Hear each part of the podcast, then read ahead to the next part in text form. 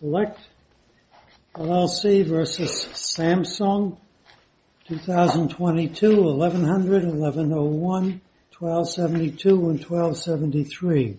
Mr. Kaplan. Good morning, Your Honors. May it please the Court.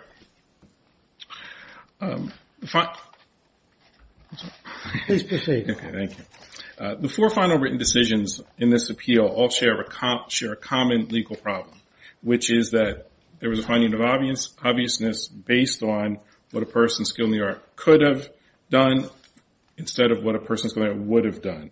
The Board took a mix-and-match approach to the different references, selected particular aspects of the references, and then combined them uh, without accounting for the context of the references, the full disclosure of the references, and what was happening in the field at the time.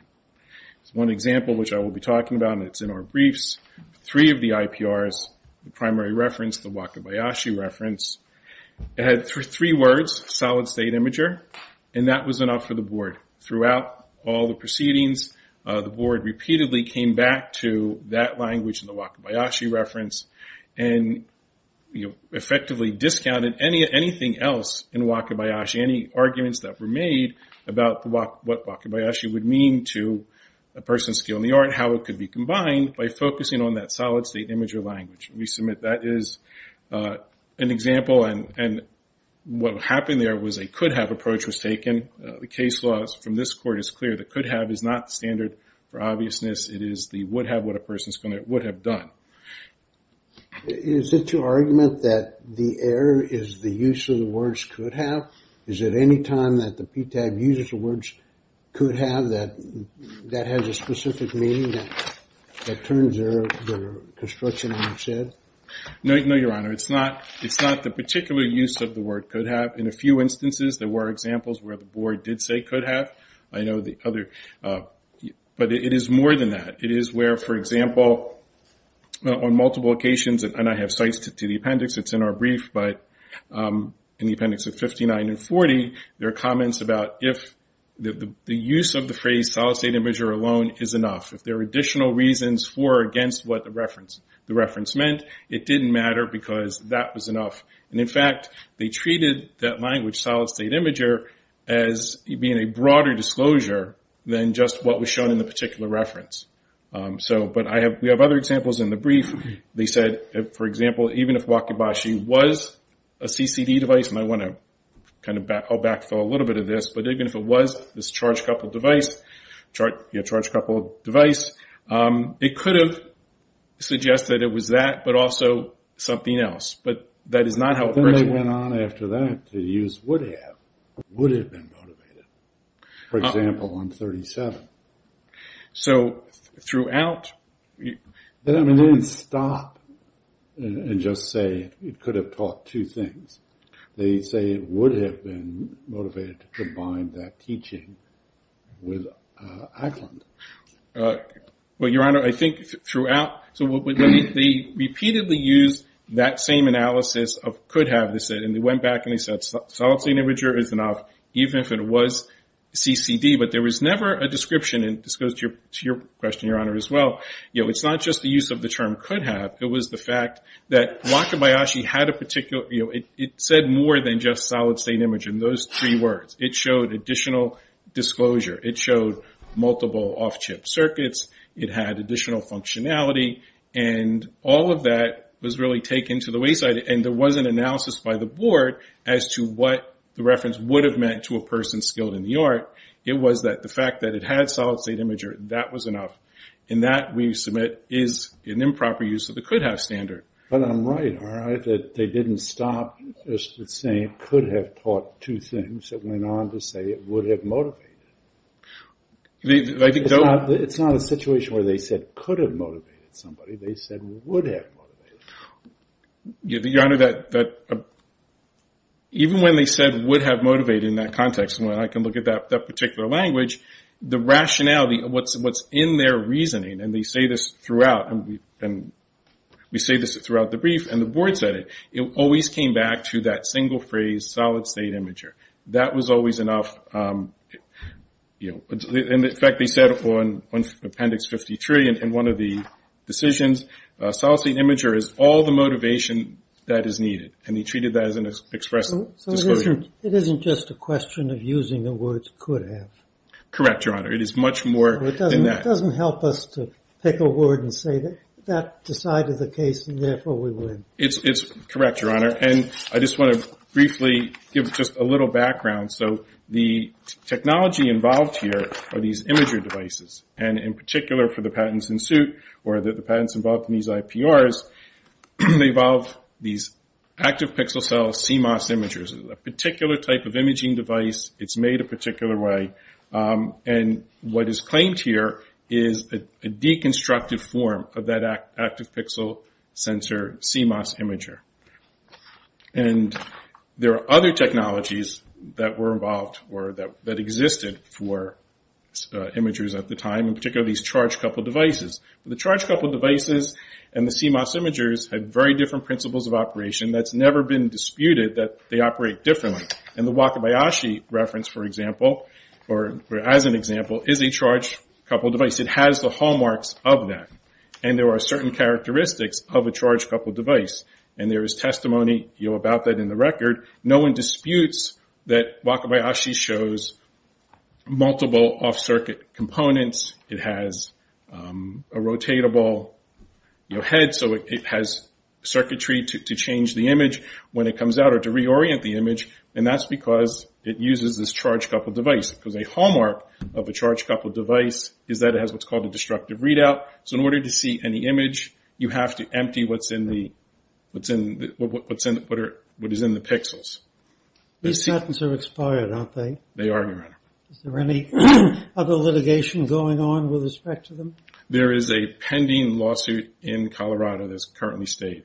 Um, but there's a big, just going back to what I was saying, the charge coupled devices and these CMOS imagers, um, these active pixel CMOS imagers are, are different technologies. They are not interchangeable. They have different principles of operation. And so when the board says solid state imager is enough, it treats all types of solid state imagers, of which CCD devices are one, CMOS imagers are one, active pixel CMOS imagers are one, treats them as interchangeable, and then it mixes and modifies a CCD device, which is Wakabayashi, with uh, a CMOS reference, which is Ackland. And that's, again, why we submit this is a could have example, because it doesn't account for how a person skilled in the art would look at the totality of what Wakabayashi says and describes, not just solid state imager, but all the, the rest of it. And then also account for what the Ackland reference shows. The Ackland reference is describing an active pixel CMOS imager.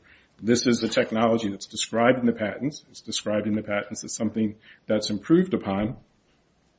And it's a, it was or is improved upon by separating out some of the functionality in these active pixel uh, active pixel sensor CMOS imagers. Is a CMOS a solid state imager? It is a type of one. Yes, it is. Your Honor. And um, Wakabayashi, it speaks as to a solid state imager. It's a solid state imager as well. It says it says It's, a typo.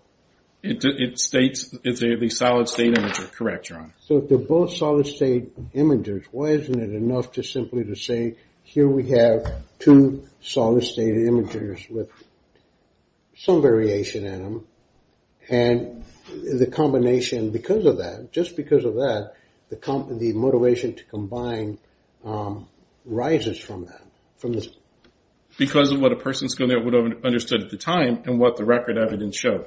For example, the active pixel active pixel or APS CMOS imager, which is what's involved here in Ackland, was designed to be an on-chip integrated device. Everything was on a chip. Wakabayashi, it shows multiple chips. So the combination of Wakabayashi and Ackland The, the, the, the board found that Wakabayashi taught uh, CMOS chip and off-chip processing, right? They did not find that, Your Honor. I don't think that the board found that Wakabayashi taught, taught that. I thought it did. No, I think the board's position, as I understand it, is that Wakabayashi is as solid state imager, and they really did not address all of the other infrastructure and hardware in Wakabayashi, uh, and said that the solid state imager language was enough to encompass everything, and that is the could problem because what a person on the art would do is why would a person skilled in the art take an APS CMOS imager, which is designed to be an on-chip integrated device, and put it into a Wakabayashi device with multiple chips to break it up and put it in multiple boards. It would be less efficient, more expensive. It would get you the worst of both worlds in that the CCD multi-chip devices were bigger, more expensive to manufacture, you know, required more power to run. The on-chip integrated device was could be integrated with all the other electronics. It was smaller. It was more adaptable. And so to combine them is not what a person skilled in the art would do because there was no cost savings. The record shows that there was no cost savings. The board found there was no cost savings from doing it. And it gets you the worst because at the time, again in 1997, CCD imagers were considered to have higher quality images. CMOS at the time had lower quality. So another reason a person skilled in the art would not be motivated to make that combination. That's an argument that's fine when addressed to the board, but here we're dealing with substantial evidence and they found that there were advantages uh, other than cost, right? Well, again, Your Honor, I respectfully submit that what the board found is that Wakabayashi said solid state imager, and that was enough to justify treating Wakabayashi as effectively a blank slate. Yeah, but didn't the board find that there were advantages other than cost for making the combination? Um, well, there were advantages of APS CMOS imagers because they were smaller and integrated, required less power, but those are more differences and reasons that they wouldn't be combined. And the point is there was also a lot of record evidence describing what these active pixel APS sensors were and how they operated. Dr. Fossum, Dr. Ackland both wrote on it. We have a number of uh, cites. I I thought the board had found a number of reasons why um, a person the art would combine here. Combination of familiar elements, the benefit of reducing noise levels, the teachers are directed to well-known objectives, such as the arranging of sensor uh, circuitry, minimizing the size, very important in this, minimizing the size and the cost of the product. Your Honor, again, I submit that was what could be done. There was nothing in what, going back to our core problem with the decision. It's not what a person would have done looking at Wakabayashi. They said that those advantages that Judge Reyna just pointed out to you would have motivated somebody to make the combination. Well. Yes? No? We submit that that would not have motivated someone to do it at the time. Well, we submit that, but the board found that it would have motivated somebody, right? I'm sorry. The board found that those advantages would have motivated somebody to make the combination. In addition to, I think the majority of their analysis is direct to what could be done. And my issue with that combination and what you're talking about. Answer my question. Did not the board find that those advantages would have motivated somebody to make the combination? I look at that. I accept yes. If if that if the board had parts where they said some of those features would motivate a person to make the combination, uh, I don't think that that does not undermine what the board did throughout the opinion with the Wakabayashi reference. And if you were to make that combination, the combination that they got was not putting the Ackland APS image sensor into the Wakabayashi. They actually broke up what was the Ackland device to stick it into the Wakabayashi structure. Counsel, you want to save some time? Yes. And the time is almost up. Perfect. Thank you. You want to say what you have left? I'll say I'll say what I have left. We'll give you two minutes. Mr. Hallward-Driemeier. May it please the court. This is, uh, we submit a substantial evidence review appeal. Um, the board expressly found, with respect to each of the proposed combinations, that a person of ordinary skill would have been motivated. Would have been motivated is on A195, 215, 222, 230, 286 to 287, and 296, with respect to each of the proposed combinations. When Cellect identifies certain statements that used could have, those were rejecting arguments that Cellect had made that Wakabayashi could not have been a CMOS. It could only have been a CCD. And of course, in rejecting that argument, the board properly said it could have been either. But Judge Dyke, as you correctly pointed out, the board went on to explicitly find that Wakabayashi would suggest to a person of ordinary skill both CCD and CMOS. They With off-chip processing. With off-chip processing, correct. And and and one of the failures that Cellect has is in addressing what the board specifically found with respect to other art that existed at the time. And Mr. Nykirk pointed to Swift and Monroe that each explicitly called for preferably CMOS imagers with off-chip circuitry. And um, this is Swift at um, pages uh, 1747 to 49 of the appendix and Monroe at 1782 and 1792 to 94. Monroe specifically calls for putting the processing in a peripheral device.